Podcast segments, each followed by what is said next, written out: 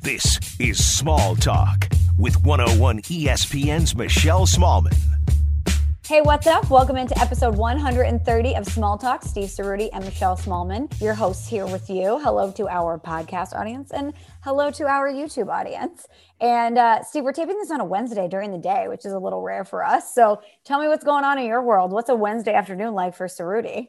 Uh, you know, we got some Champions League action a little bit later in the day, so I'm excited about that. Just you know, some work from home action. Uh, it's finally warming up a little bit here in the Northeast. We've had like a foot of snow for the last month, so starting to melt right now. So spring potentially coming, which is kind of cool. But I don't know, kind of just chilling, relaxing. What's up with you? Same thing, getting ready to do a workout, probably as you can NBD. tell.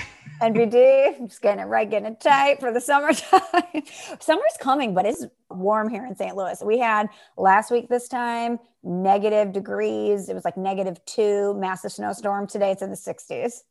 Yeah, I mean, is this I don't know, is this part of the climate change, global warming BS that everything kind of happens now where, you know, one day it's negative 10 and the next day it's 60 degrees outside and the snow all melts in a day. I don't know. I don't know what to believe. Now we got snowstorms in Texas, um, right. which was insane. We were all joking in the Northeast because, you know, up here, we're all used to the weather and our houses and, and the infrastructure is just built to withstand a ton of snow. And, you know, Texas gets what I think they got a couple of inches or whatever, but they're just so not prepared for that, that pipes start bursting. People were out without power for a I week. know. Um, you know, I was even wondering, because I was talking to a guy who lived in Austin and I was like, do you guys even have winter jackets in Austin? He's like, yes, we have jackets in Austin. You know, it does get cold, just doesn't really snow. So it was kind of wild to see that all go down. So I hope everybody's all right there. But it seems like uh, now, but now it's like 60 degrees there now and all the snow is melting. I know it's crazy. Well, um, to your point, a couple years ago, we went to the Super Bowl in Dallas, and when Oh, we were yeah. there, there was an unprecedented snowstorm that was there. And I remember at the time being so confused by them not being able to handle a snowstorm because I kept thinking, well, you guys know that the snow is coming. How difficult is it to get salt or to get snow plows? Isn't that something that you would think the state just has on reserve just in case something like that happens? But I guess when it's so infrequent, it's not something that you generally prepare for. And obviously, after everything happened in Texas and reading about it, you learned about the power grids and you know certain things that are different in Texas than they are in the rest of America. But yeah, that was so horrific to read about so many people without power and essentially freezing in their homes. Yeah, I mean, I remember, you know, we used to get inches of snow up here, and we were still in, in school, wouldn't have snow days. You know, the buses would be out on the streets and they'd be icing, and then we would be fine. We'd be like, damn it, come on, you know, at least six inches of snow to get a snow Yeah. day. Whereas I remember, was it last year, a couple years ago, didn't Georgia get like one inch and it was absolute chaos? Yes. Which, I mean, again, like I know it, really was chaos. So it's not, it's, it's not even something you know we're necessarily joking about, but it's just wild how the two sort of places can can handle them differently. And by the way, just to go back, when I say climate change and global warming BS, I don't mean that it is BS. I mean that it's obviously very unfortunate, and we don't want Yeah, that to happen. I want people to be like, "Oh, he's a climate denier." No, no, that's not me. Um, it's just it's shitty. It's shitty, obviously, to to have to deal with right now. Um, and we don't do politics on this podcast, but I have to throw one thing out there. Uh-oh. about Ted Cruz? How about I Ted mean, Cruz just like I mean, Mexico? And of all things, you leave Snowflake behind. in the yeah? I thought incredibly about rude. you, Ceruti, you and Maddie. I mean, we don't even need to get into the political side of this, but to leave your dog behind in the freezing house and then see the pictures of Snowflake like in the door, being like, "Hey, it's cold out here. What is going on?" I honestly think Ted Cruz. for Snowflake. This is what this is again not political whatsoever because there are certainly uh, Cuomo in New York is another guy I would throw into this group who is just completely delirious and they're Democrat Republican doesn't really matter. Right. I feel like Ted Cruz is one of the last people on earth I'd want to hang out with. Well, Oh, he just seems like an absolute downer, bore, annoying dude to be around. And I'm sure, I mean, I'm not even saying he's obviously smart, he's successful, he's a senator, uh, but I don't want to hang out with that guy. I'm sorry, ever. And if you leave your dog, you're a terrible person. Yeah, if you leave Snowflake behind, you are big time. Yeah. Even if you had somebody watching her, it doesn't matter. Come on. It's the You know, snow apocalypse in Texas. You, Come on. Be with your dog. Come on. Emotional Like, support. Take Snowflake with. Like get Yeah. Or exactly. She Snowflake needs a. Mexican vacation too. Come on. What are we doing? Anyway, um, okay, so in addition to that, we got news yesterday, the sports world, Yeah. and I guess the world in general, because he's a transcendent figure, he goes far beyond sports, was very much shaken up with the news of Tiger Woods being in a car accident. I know you and I were texting about it. We've talked about it a little bit, but it was a very scary thing yesterday to get the push notifications that Tiger had been in a really serious car accident. The first thing that I did, of course, was open it and see the photos of the mm-hmm. car. And I'm just so glad that he's alive and that he was able to walk away with non life threatening injuries because you see those pictures and you just think, oh my goodness, is this going to be something that is a tragedy? I don't love comparing the two, but I got the same vibes as we did about a year ago when the Kobe thing happened, right? Because sure. that started to trickle in on Twitter and you're seeing all these reports about the helicopter and just the way that it escalated. It was very reminiscent of how it started with Tiger yesterday. And, oh, he was in a car accident. Oh, here's a picture of the car. We don't really know, you know, the jaws of life were used, which by the I didn't really even know what that was until doing research. I thought jaws of life meant he was grabbed from the jaws of life. Yeah, like a metaphor. Car, right. Um, I didn't know it was like a physical, yeah, to rip yeah. him out of the car, which they didn't end up actually using, I guess. But it was just terrifying. And I, you know, in the middle of the day yesterday, and I couldn't stop thinking of it. I couldn't. It was hard for me to do work. I was just mm-hmm. you know, trying to figure out, trying to get updates on my phone, trying to figure out what the heck's going on. And you know, because Tiger, very much like Kobe, for me, was one of the most influential figures in my life growing up. I mean, I would say Tiger even man, I, I, Tiger and Kobe were probably one, two for me. Um, because mm-hmm. I was just on the, I was born 1988. So I remember the late Jordan years. I remember vividly remember the second three titles. I remember the Wizard years. I don't really remember mm-hmm. any of the early stuff though. I certainly don't remember him in college. I wasn't born yet. But Tiger, he would burst onto the scene in 1999. That was when I was nine, uh, 10, 11, around that age. And he yeah. has been with me in my sports fandom for basically my entire upbringing, my entire life. And I was a big golf guy, I played in the golf team in high school. And it was a lot of that was because I loved Tiger Woods, right? Mm-hmm. And he was just this really, really cool guy. And he opened up this sport that was kind of, it was not cool to play golf until Tiger Woods came on the scene and then opened it up to much more people um, from different backgrounds. Uh, you know, people that wouldn't ordinarily want to swing a golf club or who were macho football players or baseball players or basketball players. Like, I want to, I want to get into golf because Tiger's into golf and he's really cool. Totally. And there was something about watching him on Sundays when it was rolling. I mean, for that 10 year period, when it was basically Tiger of the field in every single major, and you would probably take Tiger because he was that freaking good. Uh, again, he was probably the most influential athlete in my entire life. So that whole thing yesterday was just really obviously terrifying. And it gave me flashbacks to the Kobe stuff. And it's so great to hear that he is going to be okay. He's got, I believe, several fractures in, in one of his legs. I was, it was unclear on the full extent of his injuries, but it doesn't Compound seem very fractures. good Yeah, his ankle. Yeah, like you know, compounded, like it's sticking out of his leg, all that stuff. Um, I hate to say it, but at age 45, it just kind of seems like he already probably wasn't going to play in the Masters this year because he's had he has a debilitating back situation, and you know he's just been he's got a lot of miles on him. He's been playing golf since he was two, and the amount of torque to put your body through in that is, is really tough. So I'm just happy that he's alive. It doesn't seem like it's probably likely that he's ever going to maybe play. I don't want to speculate. I don't, I don't want to speculate, but it doesn't seem very good at age 45. But again, just happy that he's that he survived and he's okay because it was terrifying reliving kind of the Kobe thing that happened last year. I don't know how it felt for you, Michelle.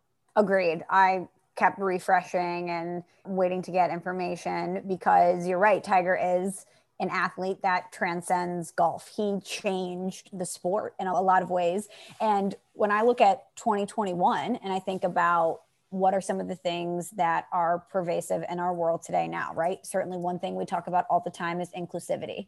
And Tiger Woods took a sport that was the most mm-hmm. exclusive of exclusive. It was a gentleman's game. Women were not allowed, minorities were not allowed. You had to look a certain way, have a certain bank account, all of these things that kept golf away from parts of our society. Tiger Woods broke down those barriers. And you're right, he made golf cool. He made it very cool. I remember seeing guys starting to wear the TW, hats and yep. be like, oh, that is so fresh. That looks so cool. And it's like, yeah, it's Tiger. And he is appointment television. When Tiger is in the hunt on a Sunday and he's wearing the red and he's wearing the black, you stop what you're doing to watch him. You build your day around watching him. And, you know, we talked to, to Bob Harig on our show today talking about this. And I asked him, you know, this is likely the end for Tiger as far as golf is concerned. And I don't want to speculate either, but if anyone has the mental makeup to come back from something like this, it is Tiger Woods. Yeah. Like, I don't want to put anything past him. He's played through many injuries before. He's come back from, as you mentioned, a horrific back situation where he was concerned he might never be able to walk again. Mm-hmm. So, if anyone has the tenacity and the mental toughness to go through another grueling rehab, it is certainly Tiger Woods. But I was talking to Bob Harig today and I was like, you know, we have talked about this next wave of golfers, about the Brooks Koepkas and the Bryson DeChambeaus and the Dustin Johnsons. And of course, they're stars in their own right. But in any tournament that they're playing in, even if Tiger isn't there, he's a talking mm-hmm. point. He's a storyline. It's, well, Tiger's rehabbing from this injury, or what's Tiger doing? Okay, he's 50th in the world. He's still such a big presence in the golf world, even when he's not participating in a tournament. And I just wonder what golf looks like if Tiger isn't a factor in any way, shape, or form. Yes, I still think people that love golf will pay attention to golf. Yes, I still think that it has enough interest in it with a lot of these young guys that are in it to keep people, but nothing that will ever come close to Tiger Woods. No, I mean, and to go back to your, you know, your point on his injuries. I mean, this is a guy who won a, a major. I think it was the U.S. Open on a torn ACL, beat yeah. Rocco Mediate in a playoff. I think that was one of the most unbelievable things I've ever seen. He's hobbling on the on the course, and I you just couldn't even imagine like the mental fortitude that he has has always been elite. I don't know if that was the stuff that was instilled at a young age with his dad or whatever, but mm-hmm. he has just this mental intimidation over every other player on the when it was Tiger versus the field, half of that was the mental battle. It wasn't even the it wasn't even going out oh, there and yeah. making sh- and, and hitting good shots. It was like, right. can I beat Tiger? And the answer is no, because he is just this figure in the red polo on a Sunday. That was scary as fuck. I'm talking most intimidating athletes of all time. I mean, you think of big brawny guys in football, right? Guys that are tough.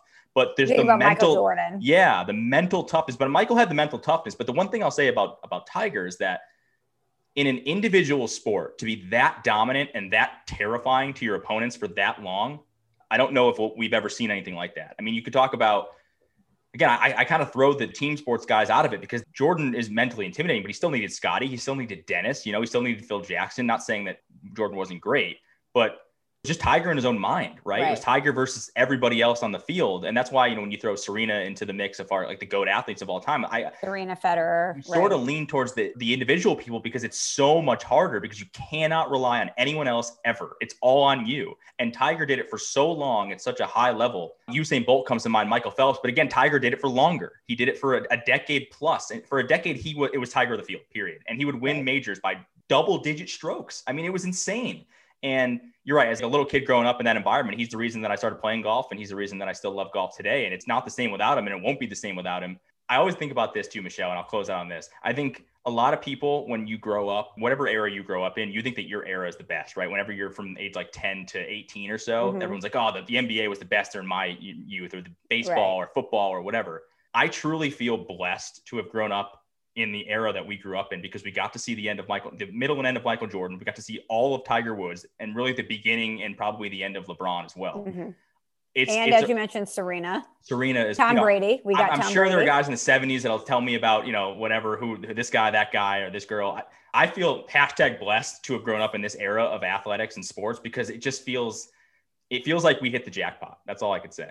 Yeah, we did big time. I'll throw one more thing in there we were talking about this today. There's a lot of parallels for me with Tiger Woods and all of the things that we've discussed for the past few weeks about Britney Spears. And I think that watching the Tiger documentary, I had a lot of the same icky feelings about it mm-hmm. uh, as I felt when I watched the Britney Spears documentary.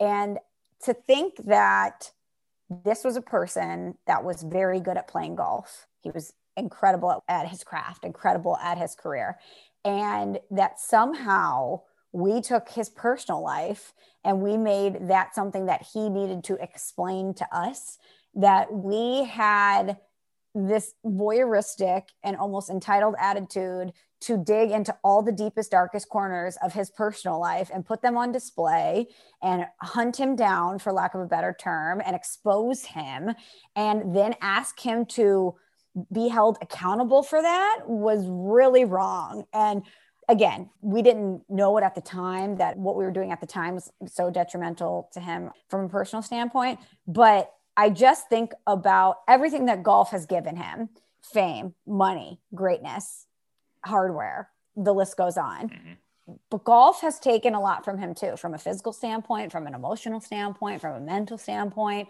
We watched the dissolution of his family play out in real time. And I just wonder if after all of this, if he will even have it in him to try to come back. Even if physically mm-hmm. it's something that he can do, I wonder if he's just like, you know what?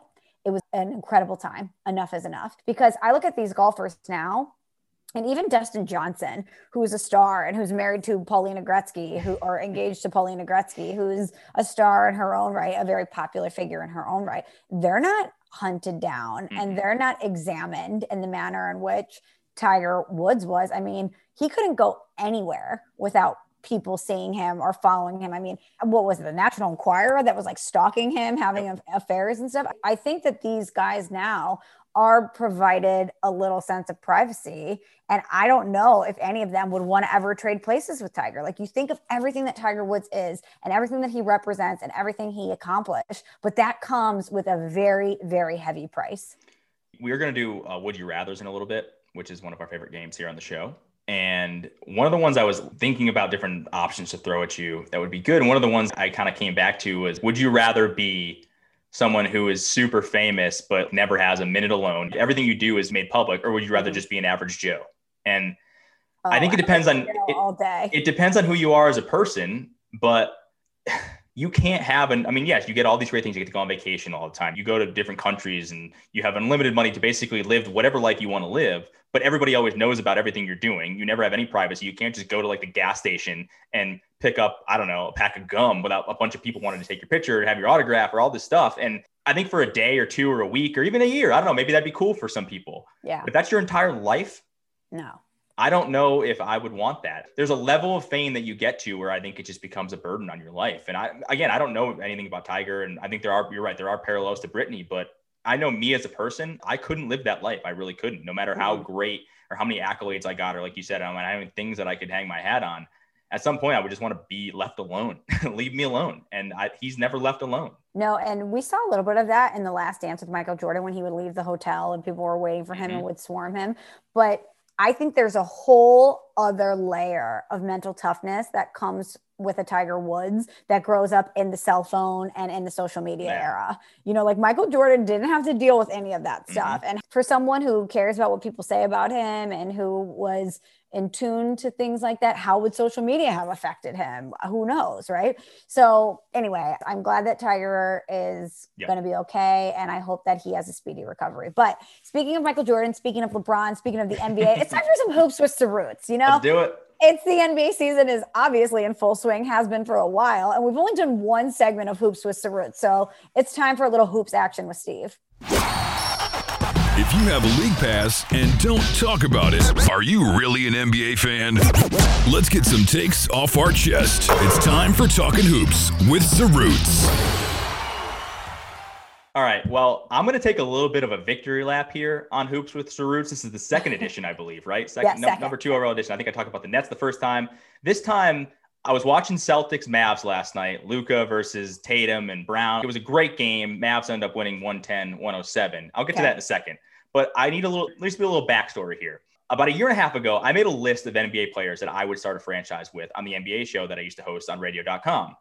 I ultimately went with Giannis, uh, but I very nearly put Luka Doncic at one. I wanted to, but I was like, ah, at the beginning of his second year, I'm like, am I being a little bit too reactionary? I know I love this dude. Giannis is coming off an MVP. He went on to win the MVP last year as well. Mm-hmm. Is it ridiculous for me to put Luka Doncic over Giannis as the guy that I would start a franchise with tomorrow in the NBA? I even went on Rosillo's podcast and I talked about it as well. And I was like, I'm leaning Doncic. I think I'm leaning Doncic because – the guy just does things. He remind he's a closer at the end of games. He does things that Giannis doesn't necessarily do. You Do even though Giannis is this impressive physical freak, and you know has obviously again two-time MVP. And I got some crap for that. I got some crap for basically saying, "Oh, you're a prisoner of the moment guy. You're, you know, Luka's great, but you, you're not going to put him in that category yet of guys that could potentially be the best player in the league." I thought he was there. And I remember it was the beginning of the second year of his second year in the league. And to look at where he finished, he finished fourth in the MVP last year. And his continued ridiculousness this season. Last night, Mavs, they had an 11 point lead. They lost that late in the fourth quarter against the Celtics.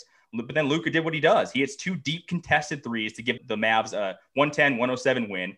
I mean, he has two step back threes. That his step back game is so stupid. He's not even a great three point shooter, but he's a great clutch three point shooter. And when the game is on the line and he's stepping back over somebody who's probably taller than him and definitely more athletic than him, because I wouldn't say he's the most athletic guy in the league. He's got that killer instinct, man. I, I don't know. Giannis, I don't know if Giannis is necessarily there yet. I don't know if Zion is necessarily there yet. I mean, he is in basketball intelligence wise up there with the best in the game. The Chris Pauls, the LeBrons, the Kawhis. He's that at age 21, Michelle. It's absolutely insane. So I think his playmaking is as good as anybody in the league. And at the end of the day, he's got onions. He's got onions too. And this all coming from this all coming from a guy who has more of a dad bod look than an Adonis than an Adonis look. Giannis, you would sculpt from stone. The guy looks like Yeah. the perfect image of man. And Yeah. here's Luka, who's like a little bit doughy, if we're being honest. So it's kind of cool to see this guy dominate the league and have guys at his hip because they, you know, he just knows the angles of every play. The guy is so impressive. I can't get enough of him. So I'm going to take a victory lap here. I'm going to say I think I am right. I think Luka is the guy that you take if you're starting a franchise for the next five, six, seven, eight, all the way up to 10 years. I would take him over Giannis. I would take him over Zion. Anybody you want. He is that dude, Michelle. Uh, you know what, Steve? This is a victory for squishy guys everywhere. Yes, this is the victory for the yeah for he's your he's your type right. He's Euro. He's a little doughy. He's tall. Attractive. He's not attractive, he's but not attractive, but he's you know, not. he's got a little meat on his bones. Got some meat on his bones. We like that. yeah, again, I think he's got he's he's an athletic dad bod type, and that's cool. I like seeing guys like that in the NBA because it's, it's like Steph Curry. Steph's not six five and jacked. He's six one's kind of scrawny, but he's he was the best player in the NBA at one point. I like when guys like that succeed. I just can't get enough of watching Luka. Well, congratulations to you on calling this for You're- I don't yeah. know what is this a year now that you have said this It was year just, and a half. I think I said this last October. So last October. I'm sorry, October of 2019. And don't you feel like you should have just gone with your gut? Now, I mean, Giannis is not a bad choice. No, and this isn't an anti-Giannis thing. You're right. No, no, no, not at all. But I think probably looking back, if you really did want to go with Luka, and now you're watching him develop into the player that he's becoming, you're like, damn it, I should have gone. Yeah, totally and listen, him." Rosillo knows Rosillo is way more of a basketball expert than I ever am, and probably ever, and definitely ever will be. He watches more. He watches more games than any person I know. But even he gave me crap. He's like, dude, you have him at you have him at two. I wouldn't even put him at two. Um, wow, where did he put him? Do you remember? Top, still really high, but not Yeah. two. And I was like, I don't know, man. I just see something in this guy. Like ball in his hands at the end of game. There's not many guys in the league, even two years ago, that I would have wanted over Luka. And now it's like maybe two guys, like LeBron, maybe Kawhi. Who else? You know, I think he's there. So I love Luka. He's he's my favorite player in the league. He's my favorite guy to watch. Uh, he's definitely on the league pass Steve alert almost every single night. And that was an awesome game last night uh, against the Celtics. By the way, sneaky. I'm not going to do a rant on this, but Celtics not looking good. I, this is not a good look for them. They've got, you know, Tatum and Brown are fine, but Kemba looks like a disaster. They don't have a big. This is, I don't know. I, the Celtics are trending downward for me. You know, I don't like to hear that. As a Jayson Tatum girl, I don't like to hear that. He's great. There's nothing. This is nothing against Tatum. It's just I don't think the team around him is that good. I know, but I want him to succeed. The team around Luke is not that great either, though. Well, okay, that was a great hoops to root, Steve. Thank you Thank for you. that. Thank you for that Luka analysis. But now let's balance it out. Okay, I've got some things to say about Bravo. Pour some wine and turn up the shade. It's time for the Bravo Minute with Smallmon. Steve, last week when we did our Valentine's Day episode, our love episode, and we did our power rankings for celebrity couples, I threw in Kandi and Todd Tucker into the mix. Kandi Burruss, my girl from the Real Housewives of Atlanta. You know, I love the Real Housewives of Atlanta. That is the city from this franchise that got me to fall in love with the Housewives. I was an early, early Atlanta girl, all the way back to the season one. Nene Kim Shabray, who go and check me, boo. You a low down monkey with a wig on. Is Dwight planning the party? Is DeShawn Snow going to the Diamond Gala days? Okay, so I am an OG. And let me tell you, Steve, the episode that aired this past week at Cynthia's bachelorette party in South Carolina, she calls herself 50 Cent, C Y N T. Um, Okay, it's already a 50 cent, but okay, sure. Yes, yes. this may be one of the most outrageous and scandalous things I've ever seen happen on reality television. So these women, they go to South Carolina for a girls' weekend. I think there's like seven of them, seven or eight of them. And um, Kandi, my girl, who I told you about, one of the storylines many seasons ago was that Kandi was falsely falsely accused of having a sex dungeon in her basement. Get it right. Get it right. There's no dungeon. Honestly, I wish she did have a sex dungeon. That'd be. Why would you deny that? That's hell. That's cool shit. Well, because it went with some negative connotations, right, about some things that, that they had done. We don't need to get into that. That's Okay. irrelevant. Side. But what she did, Stephen, which is part of the reason I put Kandi and Todd on the power rankings list, is they turned that into a money making machine. And Kandi and Todd had a production that went around, it toured the country called The Dungeon. And Kandi's a singer, so it had music, it had um, obviously like big time sexual overtures, whatever. So they get down there and they surprise Cynthia with a dungeon themed bachelorette party, including Steve, a stripper wearing fake Chanel named Bolo. And Bolo is a large man in every Well, let your imagination take it from I there. don't I don't even know how to say Yeah. this effectively. In every way, yeah. I mean, that's uh, what do your thing. Let's just say, Steve, that they had to blur out certain things on the television Mhm. and like half the screen was blurred out. Okay. Let's put it that Okay. way. There was Wow. a, a large good for him. that was blurred. So, so he was well endowed. Good for him. He's well endowed. Thank you. That's the way to say Yeah. it. Okay. And very ripped and uh man can bolo move. I feel like Bolo. What is Bolo in reference to? I think of Bolo Ty, but I also think of a guy named Bolo. That guy is probably not someone you would fuck with. uh, No, no pun intended. hold on. I'm going to his Instagram page, Bolo the Entertainer, 213,000 followers. It just says Bolo the Entertainer, actor, model, entertainer, internationally recognized. Entertainer. internationally recognized. Oh, I got his picture up here. Okay. Yeah, Yep, okay, That's there pretty you- much what I thought he would look like. You can Yep. see what looks Use like. your imagination. So Low rise gene. big time low rise. Some uh constraints that he likes to Yeah. work in in the outfit. So anyway, um Bolo is in a glass box. He emerges. He gives the girls a dance. They're all dressed in um, very sexual dungeon attire. They're throwing the dollars. And then the girls get a little tipsy and they say, you know what? Cameras are going off. The mm-hmm. cameras are getting shut down because we're about to have a real good time. So the production crew leaves and they think that they've hidden all the cameras inside and some are still there some of the outside Oh, cameras are tilted in and can see them so there's some footage of two of the women straddling each other making out there's footage of one of the women who is married um, shall we say grinding Mhm. with bolo uh, he's not concerned steve about where to put his hands he is not concerned bolo knows what he's doing with his No, hands he's he's a professional. He wouldn't. He knows what to do. yeah this is this is no seventh grade This isn't his There's first. no- This isn't Bolo's first rodeo. let me tell you, see, there's no room for the Lord Bolo's Nope. Oh, involved. No, No. room for the But then where it gets really saucy is everybody goes to bed around 3, 4, 5 a.m. And some of the women stay up with Bolo. He's caught on camera leaving at 7 a.m. And one of the women comes down in the morning and it's like, Hey, I woke up to get something from the kitchen and I heard Bolo and two female voices coming from the spare bedroom and they're definitely hooking up. And so now it is kind of a reality TV show game of clue where since the cameras were not on there, who were the two women that hooked up with Bolo? So let me just tell you if you're not into the Real Housewives of Atlanta, shame on you, but there hasn't been that many episodes. You need to watch it and get in on this because this is great, great stuff. My group text, Steve, has been popping for the past few days about this episode. So I find this see, this is where I, I'm skeptical of what happened. There just happened to be a couple of cameras that were looking and they didn't have the rest of the footage and it only caught like maybe It's two people making out. I don't Only know. One camera, and you can't really see who it is. You can see they have like a pixelated still image where, based on the hairstyles, you can make out two of the women who they are, but everybody else you can't. Make out, And- nice, good, good, good you.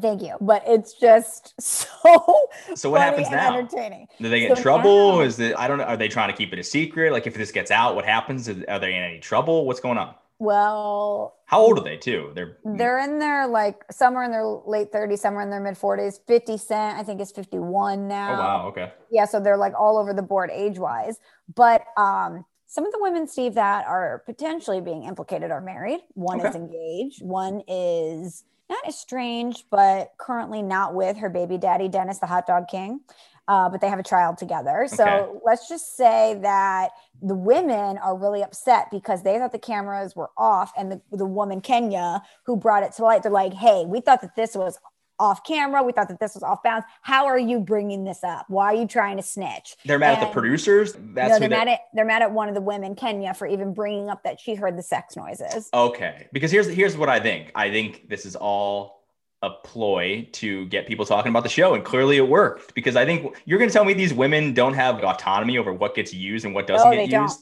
don't. They have no. They really have none. no so they can, no control. Or else, Mm. trust me, Steve, there are things that they would definitely take out. Okay, okay. Like- See, I'm, I'm not in the scene. I don't really know, but I just feel like this is a pl- like a ploy, and it's a great tactic to get people to talking about the show.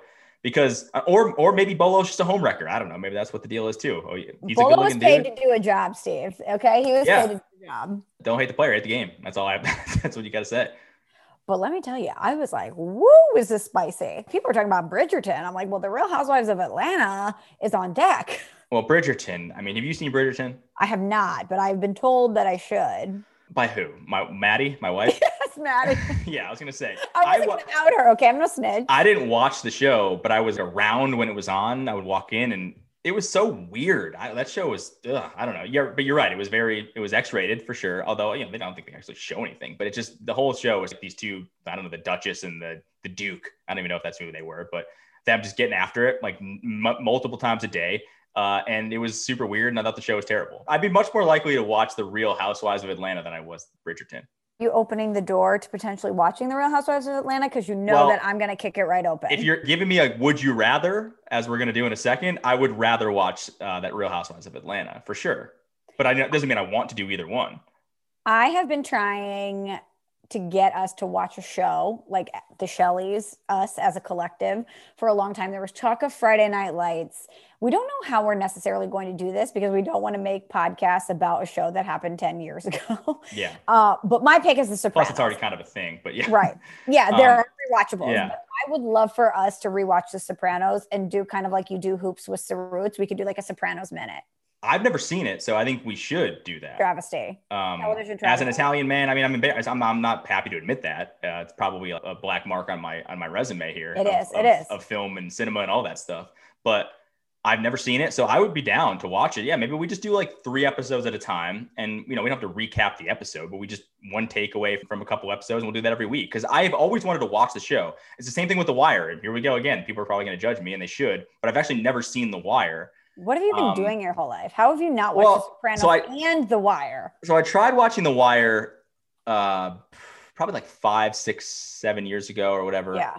And I couldn't really get over that it wasn't in widescreen. I know this is so like Oh, annoyed millennial of me, God. but it was kind of annoying. And then I everyone told me season was it, is it season two sucks? Which season sucks? a lot of people didn't like the doc season, but I think if you go back and look, the that season actually held a lot of importance, and it's way better Okay. than people give it credit for. It's like a lot of things. Like when we did our movies over, what was that last? Was it this summer? Last summer when we rewatched some movies, the ones that we Yeah, hadn't seen. quarantine. It's, it's mostly because I feel like I didn't. I just missed the boat, and I feel like I missed the boat on both The Wire and Sopranos. So like I don't know, just I'm just not going to try to go back in time and do it. But I'm not against The Sopranos. I know people do say it holds up, so maybe we will do that because I probably should. As a as a you know, I'm 75 percent Italian. I probably come should have on. seen that show. Okay, so right here on February 24th, will you commit to watching The Sopranos? Sure. So by next week, if we give the Shelleys homework for those who would like to watch along, because that's the thing, we want it to be a communal activity. Mhm. If you say I'm going to do it by next week, you will have watched season one, episodes one, two, three. We'll do three episodes. Is that reasonable? Are they an hour long? Yeah. I would assume. Yeah, they're about an hour long. Yeah. Why not? Done. Okay, so Ceruti is going to wa- rewatch The Sopranos. I'll I'm watching it. Period. You're rewatching it. Yeah, yeah. Ceruti's watching it. Period. Yeah, this is the first go through for your boy. Yeah, that's right. Okay, so if you want to watch it with us, because we will be doing one takeaway per week, start now. Your clock starts now. Okay. All right, excited. great. Let's do it. Steve, let's close this out with a little rapid fire would you rather. It's been a while. We like to play games on this show, so uh, I have a few for you. Can I go first? Yeah, go ahead. Steve, would you rather never get tired or never have to go to the bathroom? So you never sleep. You just don't. But you don't get tired. You don't- you don't need it. 24 hours a day, hmm seven days a week, 365 days a year. Um, I think I would rather.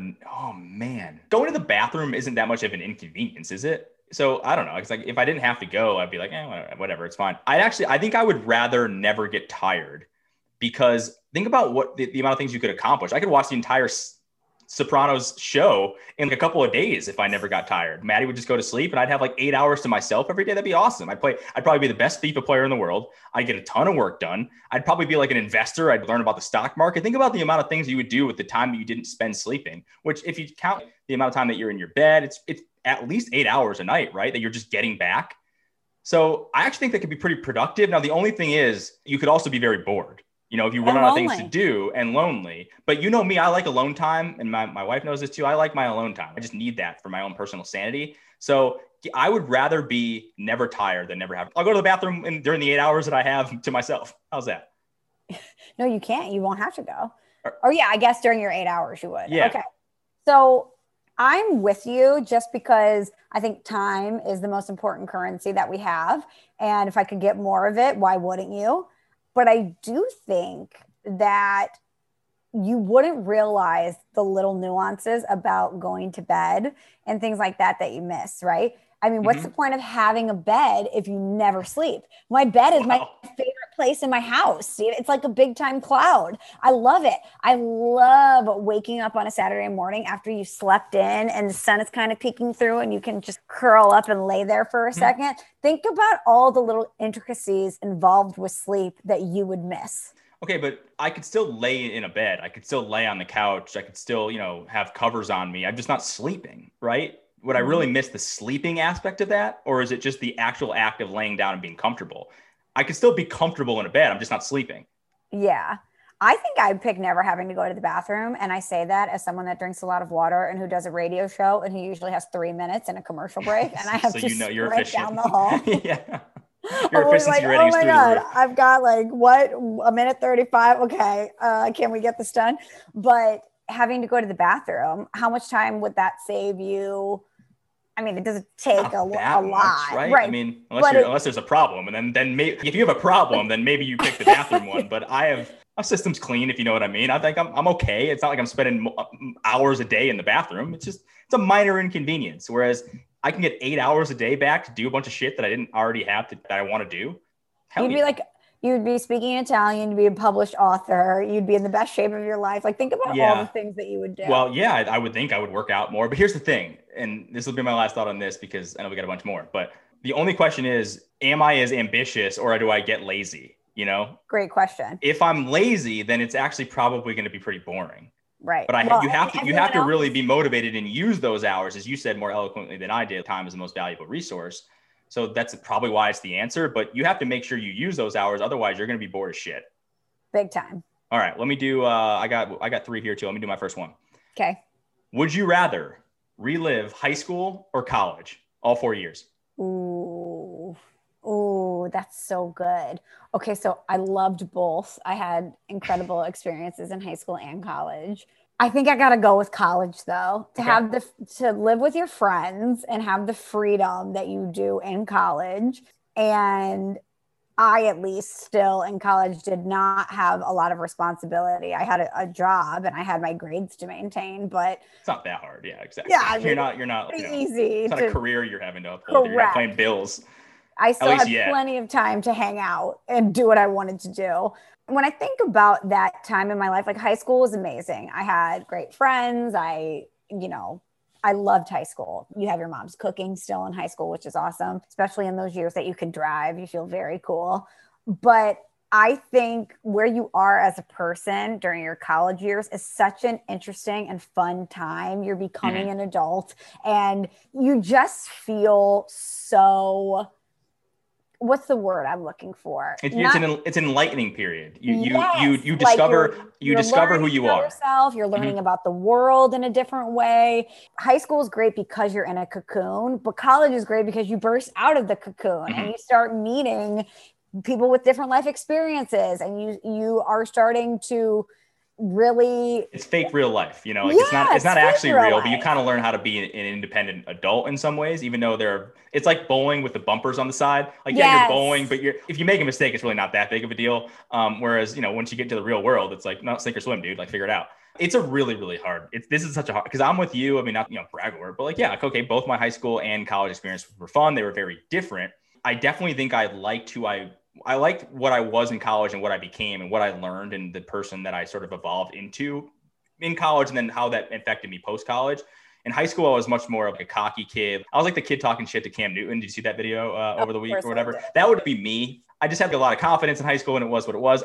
What are the pros and cons though? I was trying to think about this. What are the pros? What is better about high school than college? Because I was thinking it's all right. You get all your meals made for you. I guess you technically do at the dining hall too in college, but no, like, all right, your mom, your mom cooks your for friends, you. You gotta cook all right, so you're when you're in high school, your mom plays, you know, your mom cooks for you. High school sports were fun. I'm not that guy that's trying to relive the glory days, but it was fun to play in high play high school football and you know whatever golf. Be part of a team and pick up hoops. Like it was different in college because I wasn't good enough to play a sport, so it was mostly just rec league stuff, which is fun too. But it's not the same. And again, you don't have to live them exactly the same way that you lived high school and college as you did in the past. You could live them as you want to. You just get to relive the four years again. I think I would lean, I think you're right. I think I would lean college just because you have more freedom and you can kind of do whatever you want. But that doesn't mean that high school wasn't super important. And you know what? I just thought of in high school, I had a lot of chores. I had to do things around the I had house. a job had in high school. Yep. do- I had a job in high school too. And in college, all you have to do is keep your own room clean. Yes, you contribute around your house that you live in with your friends. You know, we used to have Sunday dinners that we would all cook together and stuff. The extent of my cleaning was keep my room clean, keep my bathroom clean, and then throw away my lean cuisine box every day. Lean cuisine, yes. I literally lived off lean cuisines for like an entire year. I lived off lean cuisines and Qdoba burritos. My my uh, college eating habits were so shitty. I used to drink a vanilla Coke or two a day. Oh my god. Um, yeah, Mountain Dew, uh, cheesy eggs every morning, burgers for. I mean, it was the fact that I could eat that way and not have it affect my physical stature of being and like working out wasn't really a big deal for me back then. That's pretty awesome. So I think it's college, but there are parts of high school that I still do miss. Again, the sports stuff is really cool, but at high school, you have to go to school every single day. You have to go to class from like basically 7 a.m. to 2 in the afternoon and then play sports. That's a long ass day. I look back at that and I go, Yeah. how the hell do we survive that? In college, you kind of just like pick and choose what you want to do. You can take a nap at 2 p.m. if you don't have a class. So it's Yeah, close, awesome. but I'll go college. I think Steve, if you did a body composition on me in college, my blood type would have been alcohol, and like 82% of my body would have been pizza and lean cuisines. Pizza and pizza and lean cuisine. Yes, that was uh I used to eat Hungry Man. Shout out to Mikey C. My eating habits in college were pathetic. I, I would get steak that I would just make once a week. Think about it. I eat You- steak but like once a week. you going to the store to buy a steak is impressive. I would go to Walgreens and buy a lean cuisine and microwave Well, it. And be like, I would buy hot Okay. pockets. I ate hot pockets a lot, which was the Mm, See, pepperoni I, I was worrying about the spring break bod, Steve. Lean. Okay, Okay. yeah. The pepperoni ones are banging. Don't sleep on hot pockets, but definitely not in the, the arsenal today. One quick thing about hot pockets, amazing, but you do run the risk when you eat a hot pocket that one, it's too hot and it's going to burn your mouth, or two, that you take a massive bite in it and a piece of it's still cold and then you want to throw up. Can I tell this is like a sort of a sidetrack story, but it's worth telling, uh, kind of involving that. One time I went to McDonald's and chicken McNuggets are phenomenal. I love them. This is an anti chicken McNugget thing, but I got one that wasn't fully cooked and I bit into it and it was the liquid chicken. Oh, And I could not eat a chicken nugget for two years. No lie, two years. Didn't do it. Why did you have to tell that story? I'm I just feel like I need to share my pain with everyone. I bit into it and it was liquid chicken. It was not fully cooked. It was one That of the most disgusting things. I can still feel the texture in my mouth right now. I can feel it Yep. rising in my throat. I didn't eat, I did not eat McDonald's for two whole years. I don't think I've eaten McDonald's in like 10, 15 years. Well, we could all strive to be Michelle. Lean No, cuisine. no, no, that's not even me. If I'm gonna go get fast food, which I rarely It's- do, or something, it's not gonna be my pick. It's just not. I'd rather get Chick Fil A or. Chipotle. You know, Yep. Yep, I agree. But every not like once in a while, you got to throw a Big Mac and a chicken nugget in there. Trust me, maybe like once a year. That's it. But I'm with you. Chick Fil A, way, way supreme. Okay, next one for me. Steve, would you rather be the president of the United States for one day, Okay. one day, or be a billionaire for one day?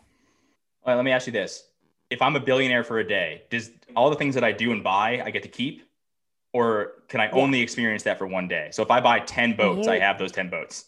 Yeah, but then you Okay. still have to make the payment payments on it when the pumpkin or the carriage turns into the pumpkin. Oh no, but I'm buying straight that like straight cash. That's straight yeah, cash. if you're straight be- cash yeah. homie, if you're straight cash homie, fine. But then you've got 10 boats. Okay, because if it was only if it was live like a billionaire for a day, then no, I don't. Who cares? Like, I don't know. What am I going to go to Bora Bora for one day? I don't know. Whatever. that sounds pretty sick. I'd take Um, it. Yeah, but I don't know. It's one day where I could be the president for a day and my name goes down. The only thing, the only reason I kind of lean president is because your name would go down in history as a president of the United States. Is for 40, what, five of them? Uh, right? 45, 46. This I should know this as a guy. Now who likes 46. 46. Yeah. Shout out to Joe 46. Biden. Shout Um, out Joe. That's really cool. That's a really, but it's again, you don't have any power. You're not gonna be able to do anything. I mean, it's not like I'm gonna be able to enact legislation during my one day as president. It's basically just a figurehead title. I remember the time Ceruti was president for a day. Like that's what my Mhm. legacy would be. Right. But I think I have to pick billionaire because I would just buy a bunch. Of, I would buy cars, I would buy boats, I would buy houses, I would buy prepaid vacations, all in that one day that I could live for the rest of my life on. So I understand your thinking to go billionaire for a day, but you better believe that having me be the first female president of the United States, even if it's for one day, I'm taking it. I don't care about the boats. I don't care about anything. To have your name in the history books as one of the presidents of the United States of Yeah. America, even if it's for one day, And you know what I would just do all day? I would just do a ton of photo ops. I would. I would it wouldn't be a busy day. Yeah. It wouldn't be a busy day. Um, I might try to sign something that I've always wanted to do. I might try to, you know, kick some funding to St. Louis or something. I might, for one day, try to do something that I've always wanted to do as the president. But really, would just be me looking very regal, taking a, like getting my portrait done.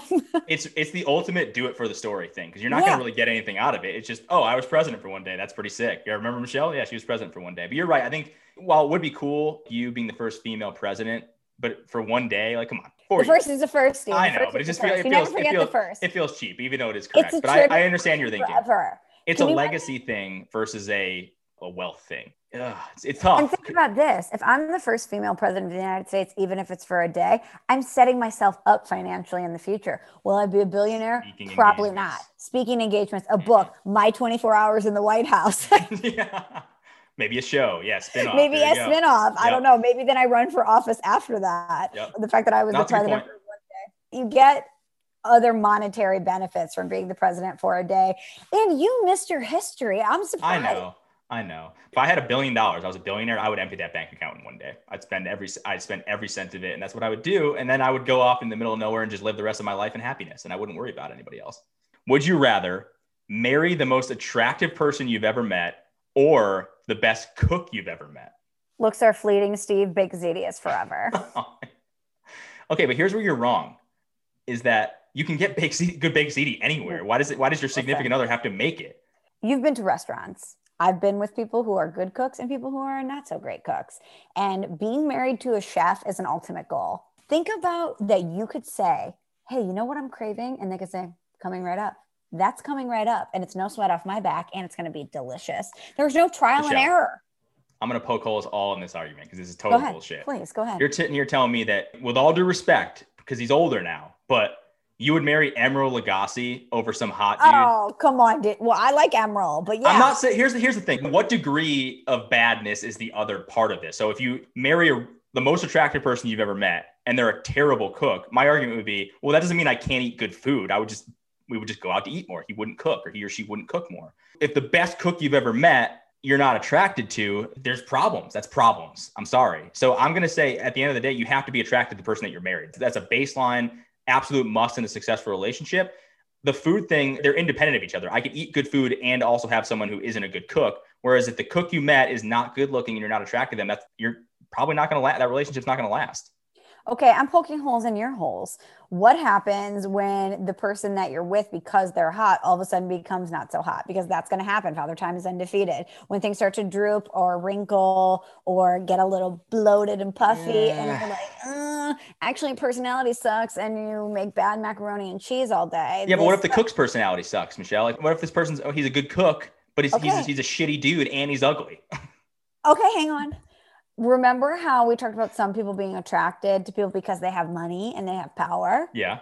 The quickest way to my heart is through my stomach. So if you're not that good looking and sometimes you're an asshole, but you can whip up, you know, uh, pasta fazool and make me happy, it's gonna but go again, a long couldn't way. this guy just theoretically get takeout and get toasted rabs from whatever the toasted rab place is that Respect. are delicious?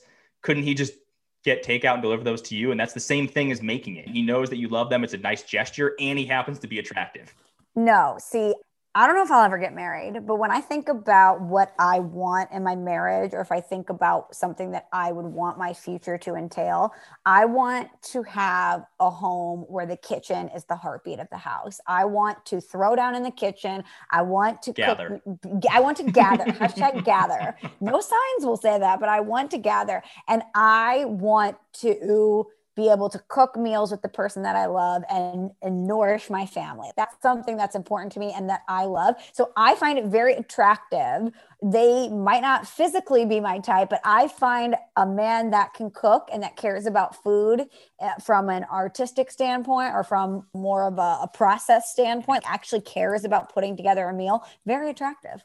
It's easier to teach someone how to be a good cook than to get enough plastic surgery to make someone attractive. I'm sorry mic drop. But what if I don't care about your face?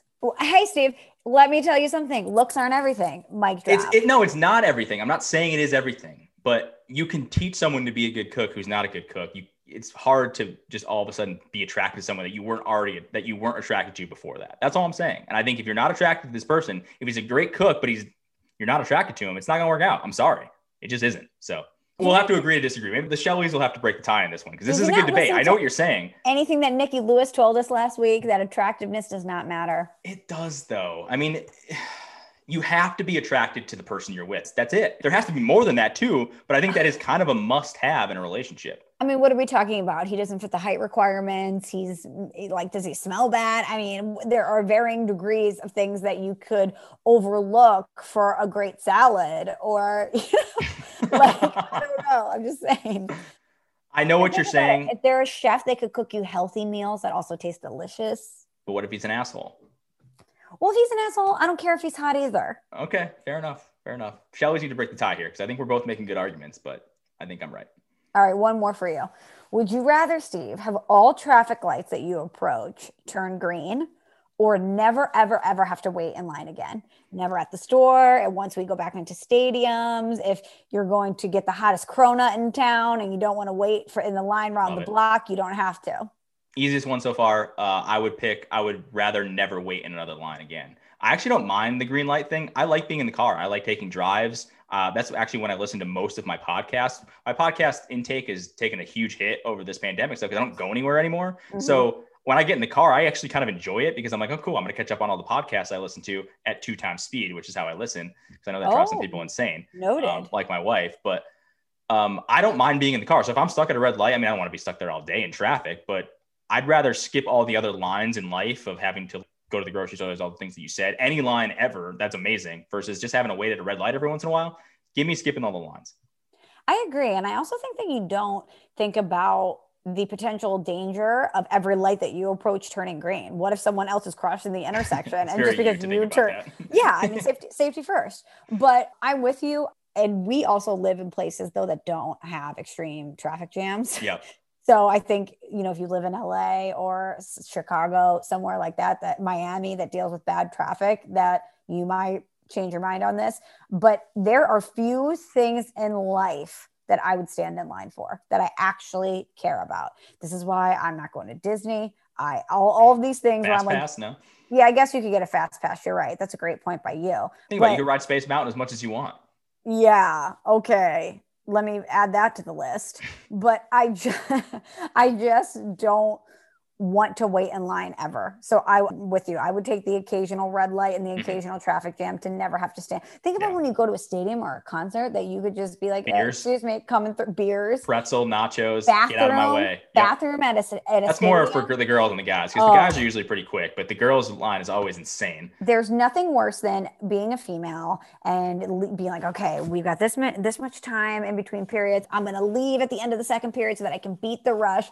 And then you are still stuck in the line and you're watching the dudes just very breezily walk in and out. There's no line. They're Nope. just like, oh hey, I'll go get the beers because I know you're not gonna make it back to your seat. It's the worst. Guys being dudes. What's up?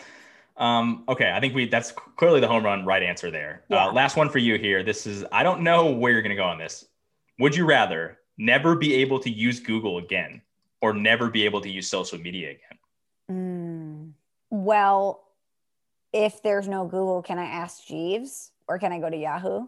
I think for Is the Ask sake Jeeves still around? yes, I think for the sake of the question, I think I'll extend it beyond Google. You can't search engines for you are not a thing. You cannot search things online. Okay. Period. Well, um, I can live without social media. I actually think it's detrimental to society and to me as a whole, anyway. Mhm. So I would be completely fine disconnecting from all social media apps. I'm not going to lug around an Encyclopedia Britannica. Okay. I have no other way to access information if I do not have a search engine on my phone or on my computer. So I'm 100% going without social media as opposed to going without a search engine. Yeah, do you remember in was it like elementary school, middle school? Like we would have to literally use get whip out the encyclopedia to look Yeah. shit up. And then write notes, Steve. Yeah, I mean, write notes. You I almost feel like I blacked out it. during that period, but it actually did exist for us, which is wild. So Oh you- my God. I think you're right. The answer twofold. It's that of course I don't want to whip out a book and have an encyclopedia. I mean, it would be cool to have a room full of encyclopedias to be like, oh, I'm so smart. Look at all my leather bound books. Right. Um, but I wouldn't want to read any of them to look up like a simple Right. thing of how do I do this. And think Uh, about how information has changed. Things that are in those books are, are probably wrong. Exactly. Yep. So the information that you're painstakingly writing out right now has probably already been updated. And the second part I'll say is you're right. I think not having social media, while it would be hard, especially for you and I, is what we do with our jobs and, you know, just kind of keeps you in the loop on things. But you're right. It does affect my mental health. It pisses me off a lot. I don't, sometimes I'm like, why am I reading this? I'm subjecting myself to this bullshit and it's nobody else's fault but my own. So in a weird way, I almost feel like I'd be healthier if I didn't have social media. I could not live without Google. I think I could live without social media. The world would miss your thirst trap, Steve. Oh yeah, my, my pictures of my dogs. Here's a picture of Moose at dusk, which is probably my favorite picture. Is that the caption, Moose at dusk? Moose at dusk. It's a great picture. Yeah, it's an awesome picture. Um, I love that. I don't know if I've ever seen that. I need to look it's that great. up. It's in our Moose sunroom, uh, literally at dusk. The sky is like a really cool Oh. purpley blue, black, and the contrast with the white in the room and the lights. We have twinkly lights up. It's probably the best picture I've ever taken. No big deal. Moose at dusk. the caption is simply Moose at dusk. I know. I, it's so good. amazing. Maddie laughs about it like once a week. Did you think about that caption and you're like, you know what? Nailed it. Moose at dusk. I didn't even think it would be that funny. It's the way it's aged. It's almost it gets funnier every day. It's just moose at dusk. It's moose at dusk. we get Mumford at dusk. Mumford, well, we probably yeah. That'll be the, the my next iteration of this. I'll call it art. It'll be yeah, at dusk. I like that. It's called the series, Steve.